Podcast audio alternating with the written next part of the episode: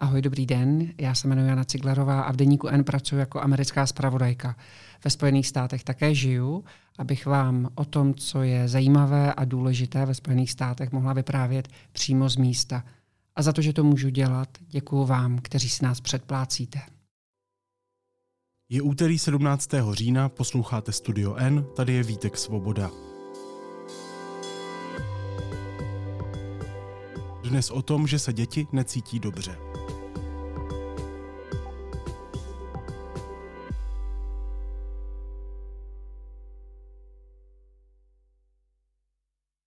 Až 40% deváťáků vykazuje známky střední až těžké deprese. A 30% z nich prožívá známky úzkosti. Plyne to z letošních dat z českých základních škol, která nazbírali vědci a vědkyně z Národního ústavu duševního zdraví. Mají české děti vážné psychické problémy a co s tím můžeme dělat? O tom teď budu mluvit s redaktorkou denníku N Evou Mošpanovou. Evo, vítej, ahoj. Ahoj tebe i poslucháčom. Českí výskumníci z Národného ústavu duševného zdravia položili počiatkom tohto ročného leta sadu otázok 6 tisíc českých deviatakov. Pýtali sa ich okrem iného na to, ako sa cítia v posledných týždňoch, či zažívajú stavy úzkosti, nedostatku energie, niečo, čo by naznačovalo depresie. A tie výsledky ukazujú, že českí deviatáci na tom nie sú dobré, pretože značné percento z nich vykazuje o príznaky práve depresí alebo úzkosti. Říkáš značné procento, tak co jsou přesně ty závěry toho, toho výzkumu? Protože se o nich mluví jako vyloženě alarmujících. Tie závery sú také, že až 40% deviatakov vykazuje známky strednej až ťažkej depresie a zhruba 30% z nich o, vykazuje príznaky úzkosti. Čo je dôležité zmieniť je to, že je to prieskum, nie je to diagnostika. Neznamená to, že 30% žiakov má diagnostikované úzkostné poruchy alebo 40% z nich má stredné a ťažké depresie, ale iba to, že vykazujú príznaky to. Hmm. Mluvíš o 6 tisících deváťáků, deváťaček. Jak moc nám tady tahle ta studie, o které se hodně mluví, eh, doopravdy odhaluje realitu života mladých lidí v Česku? Tam je potrebné brať v úvahu to, že je to nejaký výsek reality. Tým, že ten výskum bol robený na veľmi konkrétnej vekovej vzorke, nehovorí nám úplne o, všetko o tom, ako je na tom celkovo česká mládež, ale iba to, ako je na tom jej vybraná časť. Tým, že ešte tá 9. trieda je veľmi špecifické životné obdobie, kedy si na nejakom počiatku puberty, chystáš sa na strednú školu, stojíš pred obrovským životným zmlomom, opúšťaš jednu sadu svojich kamarátov, nevieš, čo ťa čaká. Ešte všetci vieme, aké to bolo minulého roku s tým nedostatkom miest na stredných školách, bolo to hodne neisté obdobie Takže nedáva nám to celkovú správu o českej spoločnosti, naznačuje nám to ale hlavne v spojitosti s ďalšími výskumami, že sa niečo deje medzi českými teenagermi. Hmm. Ono je pravda, že devátá třída je eh, jeden z těch prvních přerodů z dítěte v dospělého člověka, který najednou rozhoduje o své budoucnosti a možná na to ještě ani není připravený. Ehm, pomáhá český systém mladým lidem v takhle složité situaci? Vlastne otázka, či český systém konkrétne pomáha nejak tínejdžerom, je zložitá komplexná. Pretože z jednej strany ty môžeš brať do úvahy to, že tínejdžeri a mladí ľudia sa u nás majú štatisticky veľmi dobré. Sme krajina, ktorá žije v miery, bohatá krajina, majú zdravotnú starostlivosť, majú veľmi vysokú šancu dlhého dožitia, dobrého vzdelania. Veľká časť tínejdžerov má pred sebou celkom spokojnú budúcnosť. Potom je tu ale druhá časť a to všetko sa netýka iba Česka, ale celého západného sveta a to je vlastne to ostatné, pretože tie hmotné čísla, čísla HDP, čísla zdravotnej starostlivosti nie sú všetko. Je tu do toho proste obrovský tlak, ktorý o, existuje na úspech, je tu obrovský tlak okolia o, na treba na dosiahnuté vzdelanie, obrovský tlak na podávané výkony, na krúžky, na mimoškolské aktivity a zároveň je tu nejaký rozpad rodinných väzieb, veľká miera neistoty, mnoho veľmi mimoriadne znepokojujúcich správ napríklad v budúcnosti klímy, sveta, bývania, všetkého ostatného, ktoré tí tínejdžeri vnímajú. Takže nie je to správa iba o Česku, Celkovo je to možno správa o tom, ako vyzerá momentálne ako svet, nie len pre tínedžerov, ale pre nás všetkých. A asi na to nie je úplne jednoduchá odpoveď, či pomáhame, nepomáhame. Či už tínedžerom alebo sebe samým. Myslím si, že je to vlastně velmi komplexná otázka. Mě vlastně zajímá, jestli se ta studie dá číst jako zpráva o tom, že české děti trpí vážnými duševními problémy, protože deprese, úzkosti, to jsou velmi vážné problémy, které vedou ke strašlivým věcem a poměrně často. Tak jestli se to dá eh, přeložit, eh, české děti mají deprese a úzkosti. Bola by som veľmi opatrná pri takejto interpretácii, pretože ako sme už hovorili, je to iba výsek, je to nejaký časový výsek, je to nejaký vekový výsek, je to nejaký výsek populácie ale zároveň nám ten výsek zapadá do nejakej širšej skladačky výskumov, ktorá nám už dlhšie naznačuje, že tínejdžeri nie len v Česku, ale v celom západnom svete trpia nejakými problémami. Takže je potreba ho brať vážně. Jednoznačně první otázka, která mě a možná i každého napadne, je proč proč se mladí lidé v Česku cítí tak špatně. A tuším, že ta odpověď na tuhle otázku bude taky eh, dost nejednoznačná, ale ty jsi před chvilkou popisovala ty tlaky a komplikace, kterým jsou mladí lidé v Česku eh, vystavováni. Veď celá tak, že vlastne nevieme prečo. Výskumníci sa v tomto výskume na to nepýtali. Plánujú sa na to pýtať eh, v budúcich rokoch a vlastne jednoznačnú odpoveď nám neponúkajú ani ďalšie výskumy. Je to taká nejaká veľká otázka, ktorá pred nami stojí. Obecne sa má za to, ja som si písala s doktorom Matejom Kučerom z Národného ústavu duševného zdravia, ktorý bol jedným z autorov tohto výskumu, ktorý má za to, že tie obecné dôvody sú vlastne podobné ako či už pre tínejdžerov, ako pre dospelých. Je to vlastne, sú to nejaké dôsledky spoločnosti, ktorá je vystavovaná obrovskému tlaku, obrovskému množstvu stresorov, u tých tínejdžerov to má ešte zrejme spojenie aj s tým faktorom, že puberta je sama o sebe náročné obdobie, aj bez toho, aby si čelil všetkým veciam naokolo. Teraz sa ti do toho ešte pridávajú tie veci okolo. Čo je zaujímavé je, že z tohto výskumu nám vyšlo, že všetky tieto veci sa týkali v o mnoho väčšej miere dievčat než chlapcov. To je věc, která mě taky opravdu zaujala, protože oproti chlapcům e, trpí depresivními úzkostnými příznaky víc než dvojnásobek dívek, což je opravdu velký rozdíl. Pretože nám tam vychádza, že tie dievčatá čelia ešte pridaným stresorom. Výskumníci si myslia, že je to o nejakým kultom tela, ktorej proste ženy čelia tak nejak historicky obecne teraz ešte o, prifukované všetkými tými sociálnymi sieťami, ktoré ti proste ukazujú všetky možné ako zdokonalené, vylepšené tela a plus zároveň tým, že štatisticky dievčatá čelia vo väčšej miere sexuálnemu násiliu, obťažovaniu a podobne.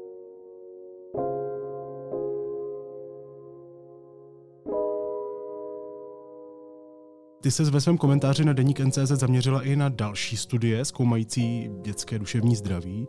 První, co si můžeme vzít do ruky, obrazně vzít do ruky, eh, může být ta z roku 2020 od Dětského fondu OSN. Oni to neboli celkom štúdie zameriajúce sa na duševné zdravie, lebo aby som to vysvetlila, ja som sa rozhodla aj skúsiť takou opačnou cestou, že keď sa ti nedarí zistiť, prečo sú tínejdžeri nešťastní, tak poďme zistiť, čo by ich robilo šťastným a začala som hľadať výskumy na túto tému. Jeden z tých najväčších, na ktorý narazíš, je výskum UNICEFu, ktorý sa zaoberal šťastím detí v roku 2020, z ktorého im vyšlo, že najšťastnejšie deti sú v Holandsku. Vyvolalo to vtedy obrovský nejaký ohlas v západných médiách, vydávali sa články, dokonca sa dajú nájsť knihy, ako to robia holandskí rodičia, že majú tak šťastné deti a vychovávajte svoje deti ako holandiania a podobne. Veď sa má tak, že ten výskum je spojením obrovského množstva grafov. Keď si ho vytiahneš, to sú všetky možné grafy, HDP, zdravotnej starostlivosti, životnej spokojnosti a neviem čo všetkého ďalšieho. Takže tá správa to nie je také, že by si prišiel o, na ulicu v Holandsku a stretával tam proste tínejdžerov, ktorí sú vysmiatí od ducha k uchu. O, je to proste výsledok nejakej štatistiky. Samozrejme, tie západné médiá a rôzni o, znalci Holandska sa tam snažili nájsť nejaké prieniky, že to môže byť napríklad tým, že Holandiania majú obecne o, pomerne dobrý systém ladenia práce a domáceho života, majú o mnoho viac krátených úväzkov, na deti je menší tlak vo vzdelávaní, majú menej domácich úloh, ale stále je to nejaký výsek štatistiky. Ten druhý výskum je staršieho data, okolo roku 2015, a ten na to išiel vlastne kvantitatívnejšie, položil otázku 53 tisíc deťom z vybraných 15 krajín sveta, ako sa im darí v rôznych oblastiach ich života, v škole, doma a podobne. A z toho im vyšlo naopak Rumunsko. Veľmi prekvapivo. Zase ale musíme brať do úvahy, bol to 15 vybraných krajín na základe rôznych kritérií. Oni sa snažili, aby tie krajiny boli v rôznych kútoch sveta, na rôznych kontinentoch, reprezentovali rôzne, treba z ekonomické, politické reality. A to Rumunsko je opäť nejakým výsekom proste niečo. Z toho výskumu im samozrejme vyšli ako hrozne zaujímavé veci, napríklad ako tiež sú v nemu nejaké grafy, tabuľky, a treba je tam taká zaujímavá tabuľka, ktorá kladie otázku, či chodíš rád do školy. A čo vyšlo napríklad zaujímavé je to, že deti v Etiópii chodia o mnoho radšej do školy než deti v Nemecku. Ten graf vyzeral úplne odlišne. A teraz si môžeš položiť otázku, či je to otázka šťastia, nešťastia. Asi by si ako netvrdil, že životné podmienky detí v Etiópii sú lepšie životné podmienky v Nemecku, ale zrejme to súvisí aj s tým šťastím, že vôbec máš možnosť chodiť do školy. Kam sa tým chcem dostať je, že interpretovať akúkoľvek otázku šťastia alebo nešťastia je veľmi náročné, pretože vždy je to nejaký výsek reality a hrozne závisí aj od toho, čo vnímaš ako šťastie. Či je to pre teba nejaká ako hlboká životná spokojnosť, či je to pre teba absencia nešťastia, je to naopak priehršťel šťastných pocitov a vždycky sa dopracuješ k ničomu inému. To, že o, vlastne v jednom výskume ti vyjde Rumunsko, v inom Holandsko, nie je v podstate správa o ničom inom než to, že tie veci ti výjdu v týchto mnohých výskumoch tak, ako ich nastavíš. Alebo podľa toho, ako sa pýtaš. Na jedné straně Nizozemí, na druhé straně Rumunsko, to jsou tak odlišné země, že, že nám to možná říká, že to ještě prostě neumíme vyskoumat. Je něco, na čem se studie shodnou? Nějaké faktory, které prostě určitě vedou ke šťastnému dítěti? Na takéto som úplne narazila, aj keby sme asi dokázali nejakým nie úplne zložitým uvažovaním dospieť k tomu, že zrejme nejaké rodinné vzťahy, ako budú treba robiť dieťa šťastným, nejaký pocit bezpečnosti. Na čom sa ale zhodnú prakticky všetky výskumy ľudského šťastia a spokojnosti obecne je to, že šťastnými nás robí, keď čelíme menej stresu a naopak máme viac hlbokých a kvalitných vzťahov vo svojom živote. A je úplne jedno, koľko máš rokov, na akom konci sveta si, to je to, čo nás robí v živote spokojnými. Když se vrátím k těm českým deváťákům, deváťačkám, já když jsem to četl, tak mě automaticky naskočila taková naivní otázka, jako kdy jindy bychom se měli cítit tak nějak přirozeně, samozřejmě, nenásilně dobře, než v dětství. Jo. Ve skutečnosti ale je to asi taková ta naučená představa, že dětství a dospívání jsou krásná období, což prostě nejsou. Jo? Moje rozhodně nebylo, ale my máme zažitou takovou představu, že to jsou krásná období, je to tak? Máme veľmi zažitú predstavu, že je to bezstarostné obdobie. Ja si ale nie som úplne istá, či keď si na začiatku tej puberty, či je to skutočne bezstarostné obdobie. My to zvykneme interpretovať ešte takým spôsobom, že veď vtedy ešte nemáš tie skutočné starosti a len si počkaj, až prídu úrokové sadzby a proste ako a pracovná zmluva a podobne. Ale myslím si, že napríklad to rozhodnutie, ktorému čelia tie deti a tieži práve v tomto období, treba z výber školy, je obrovské rozhodnutie, ktoré v Česku udáva obrovský ako o, tvoje ďalšie smerovanie v živote.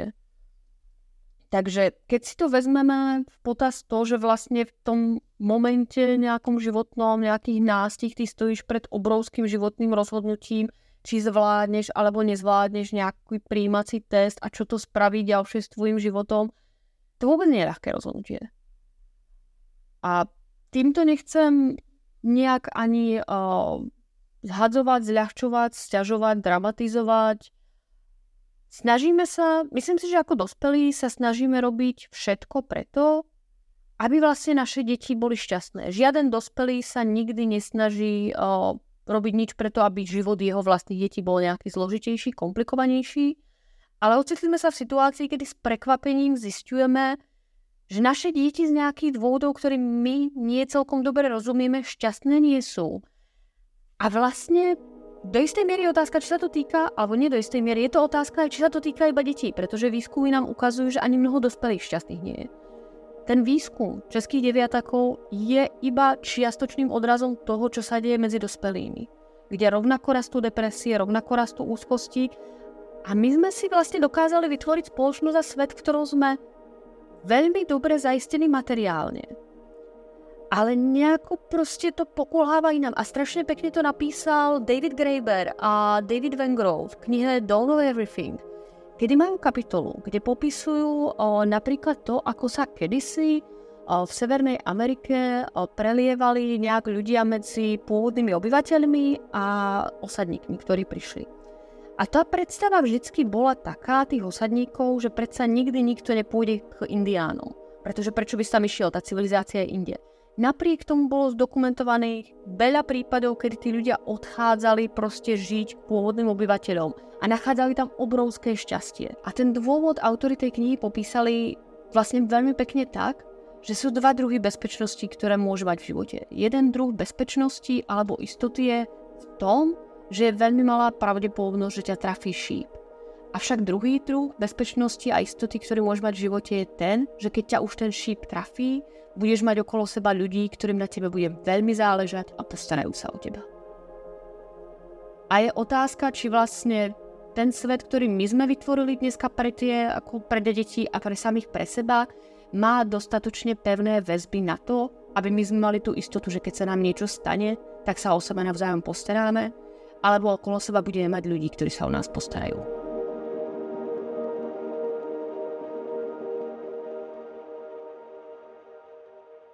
to, co tady vlastně celou dobu řešíme, eh, zapadá do toho většího obrázku, eh, kterému se tak nějak říká krize české psychiatrie, krize české dětské psychiatrie. Eh, my prostě víme, že na to, co tady řešíme české zdravotnictví, v tuhle chvíli není připravené. Dětských psychiatrů a psychiatriček i psychologů, psycholožek je málo. Rodiče se strápenými dětmi čekají na péči klidně týdny až měsíce. Mohla by ta studie, jako je ta od Nudzu, tohle trošku změnit? Nakopnout tu politickou vůli s tím něco dělat? Ťažko povedať, ako na to zareagujú politici. Ja mám pocit, že často ako um, reakcia na akékoľvek správy o tom, že mladým nie je dobré, uh, je vlastne niekde v rovine, tak nech sa vskopia, alebo nech si idú zabehať, pretože šport pomáha.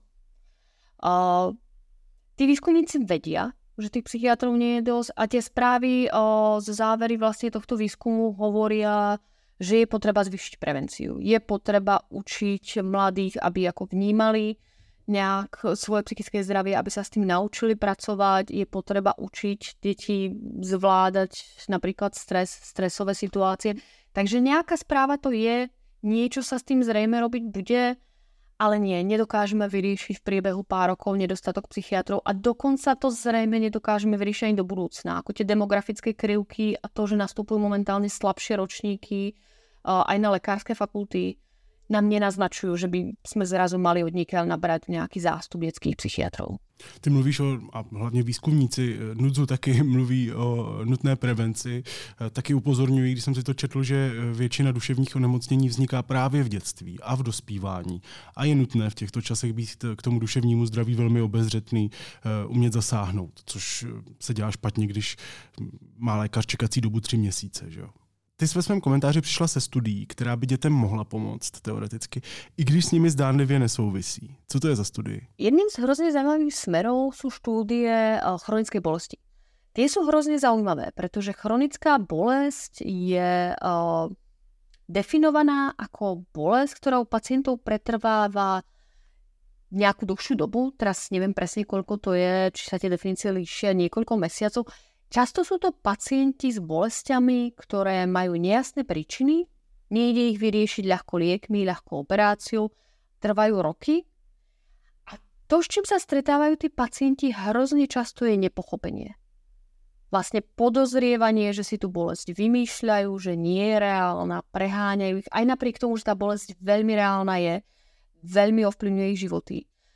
A nikto im neverí kde sa tu dá natiahnuť tá linka? A ja znova opakujem, ako tento výskum nie je o tínežoch a uvedomujem si, že je to na dlhé lakte.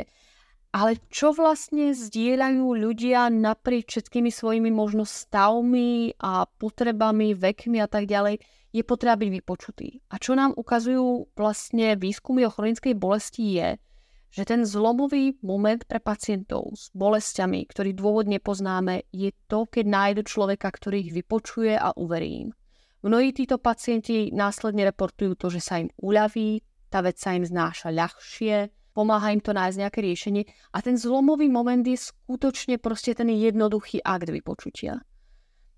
A to, čo sa z toho dá vziať si, je možno to, že je úplne jedno, či si tínejžer alebo si pacient s bolestiami, aj či si dospelý manažer si o nejakej obrovskej spoločnosti, každý má proste tú potrebu, aby mu niekto vypočul, aby ho niekto vypočul. A aby aspoň na pár minút nespochybňoval to, čo sa mu deje. A skrátka to vzal ako dané a skúšal s tým pracovať. Na to nepotrebuješ hneď e, objednávať svoj psychológa alebo psychiatra. To je taká jednoduchá vec, ktorú môžeš spraviť doma pre tvoje dieťa, pre svojho blízkeho, pre kohokoľvek vo svojom okolí aj sám. Nezmení to tú situáciu, nie je to kúzlo, ktoré čokoľvek vyrieši, ale je to dobrý, rýchly a lacný prvý krok, ktorý sa dá urobiť. A ktorý môžeš spraviť ty individuálne a môžeme ho spraviť ako spoločnosť tým, že prestaneme proste našim deťom hovoriť, že schop sa, my jsme to tiež mali ťažké. To může být asi taková závěračná eh, rada pro rodiče, kteří se samozřejmě taky trápí, protože pokud mají dítě doma s psychickými problémy, tak je to trápení i pro ně. Um, ta rada bude asi brát ho vážně. Asi tak. To je asi najlepšie, čo dokážeme takto my veľmi laicky poradiť. S čímkoľvek ďalším už budú musieť samozrejme radiť odborníci a človek sám. Ale vlastne možno čo je dôležité o, tak nejak v tomto vnímať je, že vlastne nielen na základe výskumu nešťastia českých tínežerov a výskumov šťastia tínežerov inde na svete alebo detí, je to, že naše šťastie a spokojnosť sa neodvíja len od materiálneho zabezpečenia. Odvíja sa aj od hĺbky a kvality našich vzťahov, od toho, akú veľkú vesnici, kolektív, spoločnosť, vyližní. Už teraz vieš, akokoľvek dokážeme mať a dokážeme vybudovať pre seba aj pre naše deti.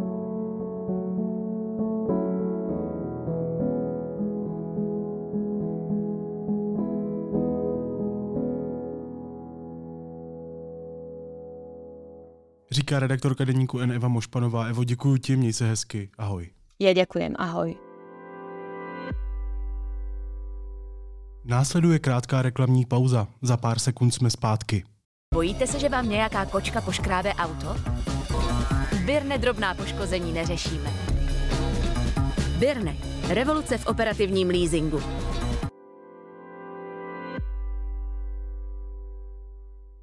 A teď už jsou na řadě zprávy, které by vás dneska neměly minout. Volby do polského sejmu vyhrála se ziskem více než 35 hlasů vládnoucí strana Právo a spravedlnost. Druhá je pro Evropská občanská koalice, která obdržela přes 30 hlasů. Americký prezident Joe Biden přijede ve středu do Izraele. Oznámil to ministr zahraničí Spojených států Anthony Blinken po jednání s premiérem Benjaminem Netanyahuem v Tel Avivu. Palestinské islamistické hnutí Hamas chce výměnou za propuštění rukojmích odvlečených před víc než týdnem do pásma Gazy, aby Izrael osvobodil 6 tisíc palestinských vězňů a vězeňkyni. Podle telegramového účtu Hamásu to řekl bývalý lídr skupiny Khalid Mishal. Dolní komora ruského parlamentu schválila v prvním čtení návrh zákona o odstoupení Ruska od jeho ratifikace smlouvy o úplném zákazu jaderných zkoušek a na některých vysokých školách dnes ráno začala stávka za lepší financování univerzit. Do stávky se zapojila většina akademiků, informovali organizátoři.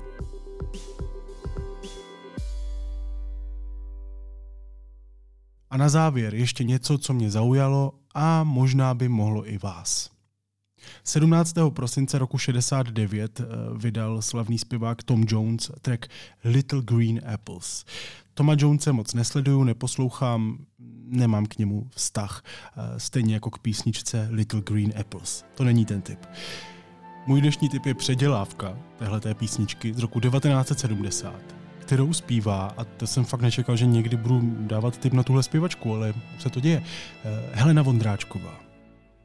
Když mi říká, že jsem krásná, hned jsem hrudá jako má, kanelivý. Ta v roce 1970 vydala fantastickou desku Ostrov Heleny Vondráčkové. Celá ta deska je perfektní, vůbec tomu nerozumím, zmateně to poslouchám a vy byste měli, myslím, taky. Ten typ ale směřuje, opakuju, k písničce, k předělávce Toma Jonese a ta písnička se jmenuje Pochoval strom za listí zelený. Velký podíl na tom, proč se dneska vůbec o téhle písnice bavíme v tomhle podcastu, má Zdeněk Borovec, což je autor toho textu. Ten text je fantastický, ta aranže je fantastická a i Helena Vondráčková je v tomhle treku naprosto fantastická.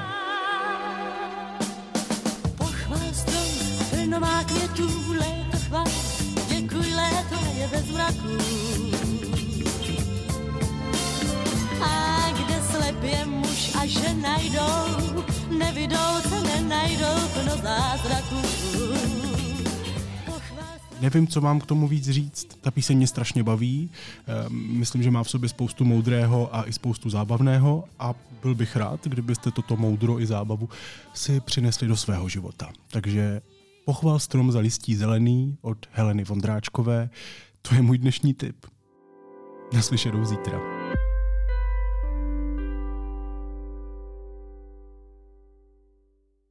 Kaviárový levičák a cynický nihilista, filozof a spisovatel, Uelbek a Lévy, v nejnovější inscenaci divadla na zábradlí. Veřejní nepřátelé. Premiéry 27. a 28. října.